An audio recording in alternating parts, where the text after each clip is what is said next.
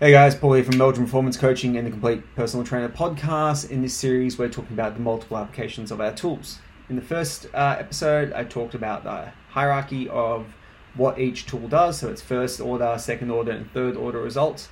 I've decided to use first order as a tribute to Star Wars and the last movie, which was terrible, but still deserves a little bit of love because Star Wars. Um, and we talk about cardio in that episode too. So how we can use cardio programming for multiple tools based on what the client needs.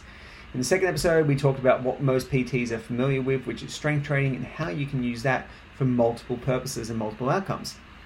In this one, we're going to talk about mixed modality tools. So these are the tools that we see in the gym that don't give us the best results in one area, uh, but they do give us fantastic results or good results in multiple areas.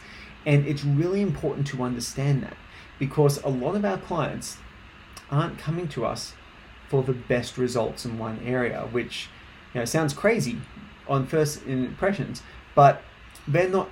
When we think about it, that no, very rarely are our clients coming to us to be the best in one area. So a lot of personal trainers get attached to the barbell, or their strength training tools, or whatever it is, and they write hypertrophy and strength training programs to their clients, which are no doubt great programs, but the client isn't there to become the strongest person alive or to become the biggest person they could possibly become.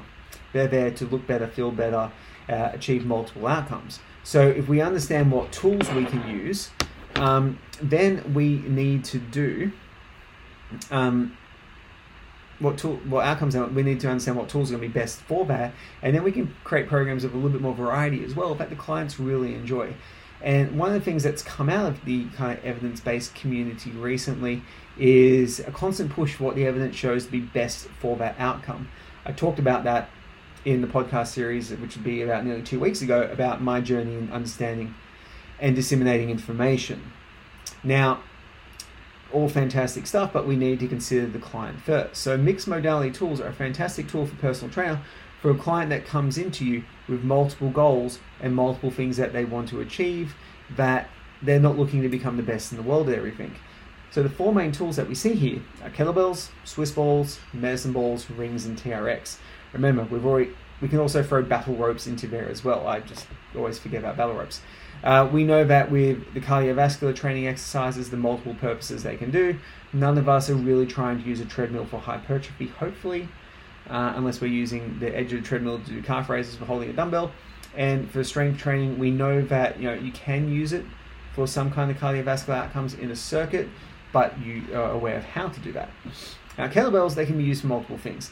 Now, are they the best tool for cardio? No, because they don't create a cyclical movement. So, things like running, um, cycling, rowing, etc., they create a cyclical movement that doesn't have anything as a limiting factor. Okay, so generally it's cardiovascular fatigue or burning in like all the muscles becomes a limiting factor. In kettlebell for cardio, it's often grip, for example, or you go into an anaerobic state. So kettlebells can they be used for cardio? Absolutely, they can be used as part of a cardiovascular program and doing longer repetition, so like timed longer sets with a kettlebell can be a great way to develop cardiovascular health. For strength, are they the best tool? No, because they can't be loaded as easily as a barbell or a machine or a dumbbell. So kettlebells, the disadvantage is, you know, a lot of gyms don't have kettlebells up to 48 kilos. And even then, like for a row or a deadlift ex- uh, hinge movement, they're not the best tool for that because you can lift more weight in other patterns. So they're useful for strength, but they're not the best for strength. And for hypertrophy, are they the best for that? Well, they're a load. Cool. Uh, can you do multiple reps close to failure? Yeah, absolutely. Do they allow you to target one muscle group with precision? Not as much. Um, and can you add as much uh, localized fatigue to a particular structure? No. But if someone wants to get a little bit of muscle, gain a little bit of strength, and get like a pretty good degree of fitness, so they want to become like a fitter um, version of themselves, can kettlebells be a great tool for them? Absolutely. They could be a tool that you use for pretty much their entire programming with some bodyweight stuff, and you'll achieve that client's goals. You just need to make sure that your understanding of the acute exercise variables allows them to do that. Now, Swiss balls. Uh, would we say they're a good tool for hypertrophy? Mm, no, probably not. Uh, they're not really suited for load, but you can't really load up. Uh, uh, like a dumbbell bench press on a Swiss ball. It's not safe, so you got to consider that. They can be used for hamstring hypertrophy because the Swiss ball leg curl, or Swiss ball supine hip extension slash knee flexion um, can train the hamstrings metabolically, but is it as good as the um, lying leg curl? No, it's not. But in a pinch, it will do. Can it be used for strength uh, in a weaker population? Yeah, absolutely. Like, will uh, a strong man get much use out of it? Probably not. But for like an older population, can it be a good tool to use? Absolutely. And can it be used in a rehab environment? Well, that's what they're designed for. So yes, it can. Doing core work on a Swiss ball, stretching on it, using it as a gentle exercise tool is a really fantastic way to do that. So if someone's got some things that need to be rehabbed, it can be a great thing to throw into the program as well, and people generally tend to enjoy using them. Now, medicine balls. Are they great for hypertrophy and strength? No, they don't really have the weight to do that. They are good for power, for rehab, and cardiovascular stuff. So, cardio, are they cyclical? No, but do they get your heart rate up? Yeah, absolutely. Can you throw them in a circuit? Hell yeah. And are they fun? Yep, absolutely. People love throwing stuff around. For power, they're a fantastic tool.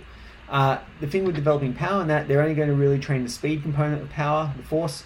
Uh, they're not really going to train the load or strength component of it. You don't really find like a 200 kilo medicine ball. So they're really good for expressing uh, power and velocity. So they can be used for that, and they can be used for rehab as well. Uh, we won't go into that too much. Your tools like your rings and TRX. Now, the argument for this is the TRX is not as good as the rings for hypertrophy because you don't have as much absolute load. Can you get some hypertrophy out of it? Some strength? Yes, absolutely. A high level? Absolutely not. So for an older base population, they're really, really good. Do they have a stability component which can work for rehabilitation? Yes, absolutely. Cool. Let's use rings for that. TRX. Now the rings are a little bit different. The argument for rings is that gymnasts are jacked. And they are. Gymnasts are huge. Gymnasts have got a lot of muscle, uh, lots of things happening. Uh, their arms, shoulders, pecs, etc., are phenomenal.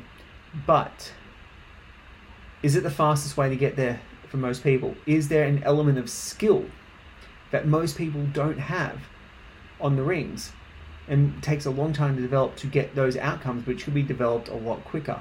Yes. And you have people saying, well, they activate the stabilizers and that's why you'll get better hypertrophy. That's the exact reason why you won't get better hypertrophy because the stabilizers are the limiting factor. Your ability to output force is limited by that. So if you want to drive hypertrophy in the muscle, your better option is to fire from a stable surface so prime movers aren't inhibited by the stabilizers. It's like when you do a dip on the rings for the first time, you shake like crazy because your stabilizers can't do that. You jump onto a normal dip bar, you bust out a set of 20 to 30, you're going, well, that's pretty good. Uh, but what will happen is that you're doing putting so much more work into the prime movers, you will get better hypertrophy outcomes. And because there's less stability required, uh, there's less neurological demand, there's less overall systemic fatigue. So this is one of those things when you need to question these tools. So like I've seen big guys using kettlebells and their arms are pretty jacked. Oh, it, you know the kettlebells must be the tool. Uh, no, they're not the tool. It's just a tool that can do that. It's not the most efficient way to do that. So these guys have been using kettlebells consistently for like 10, 15 years. That's why it's worked. So, guys, hopefully from this series, you've learned a lot about the different tools we have in the gym and how we can use them to achieve multiple goals. What I want you to do with this is go look at your programs, go look at the client who the program is for and look at their goals. Look at does your use of the different tools that we have in the gym match up with that client's goals, and could you possibly simplify or add some more variety to their program using these tools in a better way to get them a better outcome? To do that, all you need to do is think critically about what you've done and then also look at your outcome based measuring system to see if you are helping your client get to that goal, which is the purpose of another podcast. Thanks heaps, guys. Speak to you soon.